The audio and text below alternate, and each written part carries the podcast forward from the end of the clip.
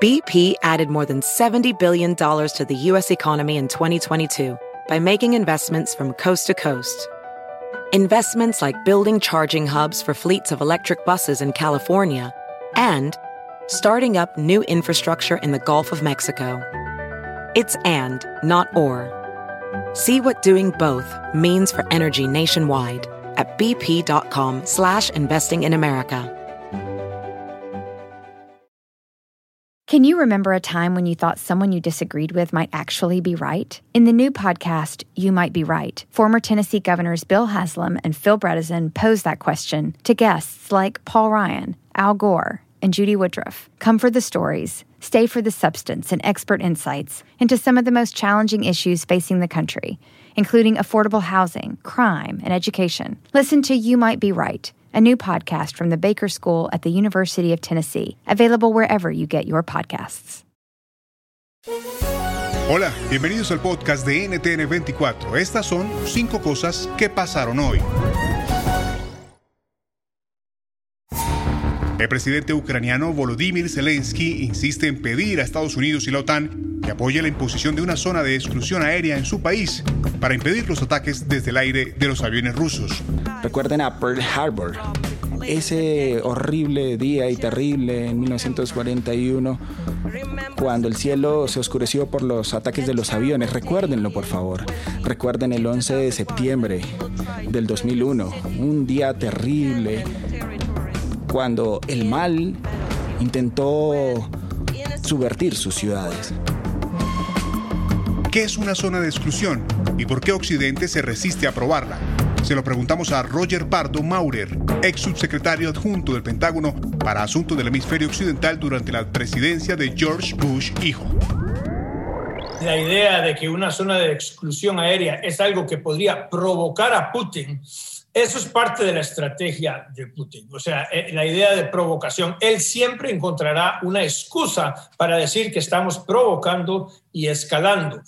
Ese es el argumento que se está dando para, para, para decirle a Zelensky que queremos apoyar en todo menos esa zona de exclusión aérea porque se corre el riesgo de combate directo entre aviones de la OTAN, aviones rusos y, y, y aviones rusos.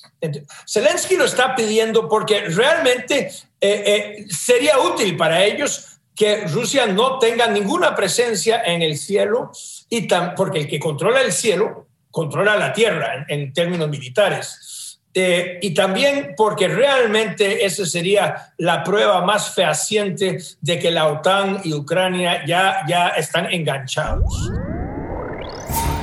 El 18.5% de la población del Ecuador que tiene entre 15 y 24 años ni trabaja ni estudia, según las últimas cifras de la Organización Internacional del Trabajo correspondientes al año 2021.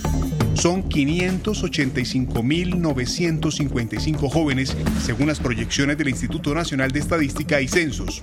¿Qué dicen ellos? Hablamos con el joven de 22 años, Alejandro Ruiz. Eh, pues bueno, por ahora este, sí, realmente sí. Eh, últimamente se ha hecho un poco más complicado conseguir una fuente de ingreso, eh, se ha hecho un poco más complicado tener un cupo en la universidad.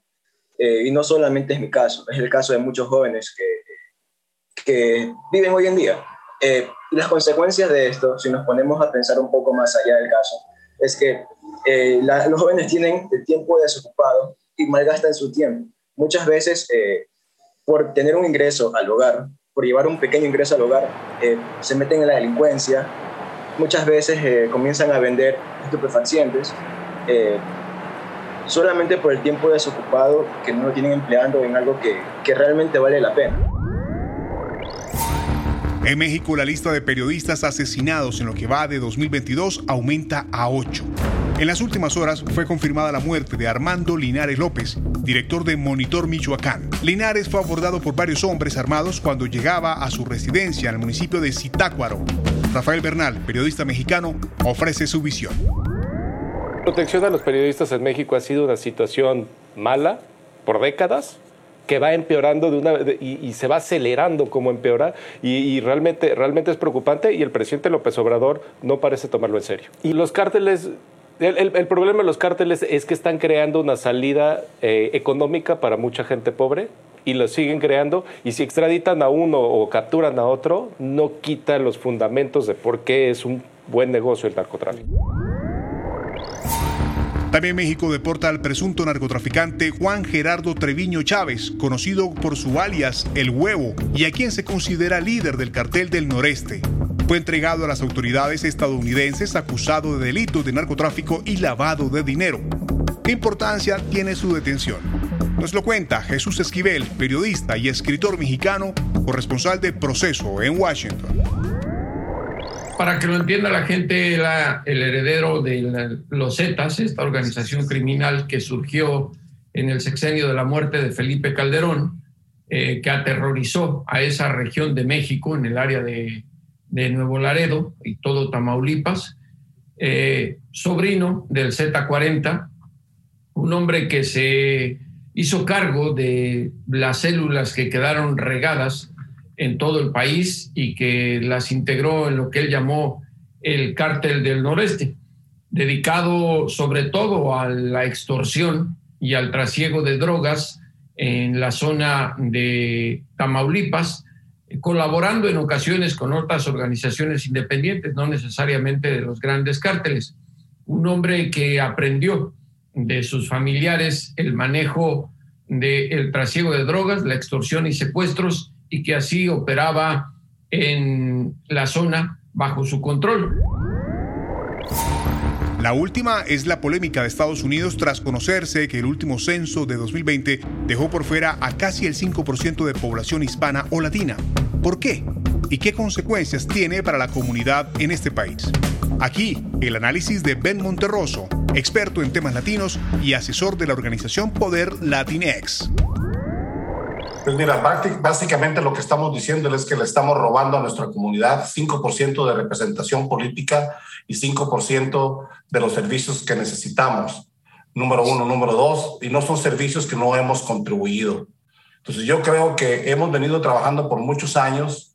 Hemos sabido de que el censo siempre ha, ha estado dificultoso para contar a toda nuestra comunidad y esperábamos nosotros que en el censo de 2020 fuera uno de los mejores censos que tuviéramos. De hecho, yo creo que el censo de 2020 demuestra una vez más que la comunidad latina sigue, sigue creciendo y nos pone como la comunidad más grande minoritaria en los Estados Unidos.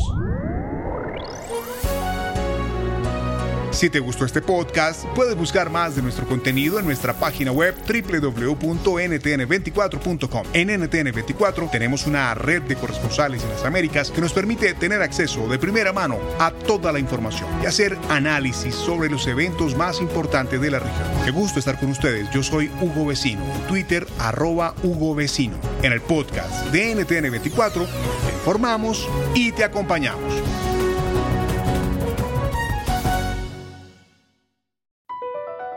BP added more than $70 billion to the U.S. economy in 2022. Investments like acquiring America's largest biogas producer, Archaea Energy, and starting up new infrastructure in the Gulf of Mexico. It's and, not or. See what doing both means for energy nationwide at bp.com slash investing in America. Is America's primary system working? Is the Electoral College still the best process for electing a president? Could a third party candidate ever be successful? In a new season of You Might Be Right, former Tennessee governors Bill Haslam and Phil Bredesen gather the country's top experts to explore these issues and more as we approach the 2024 presidential election. Listen to You Might Be Right, a new podcast from the Baker School at the University of Tennessee, available now wherever you get your podcasts.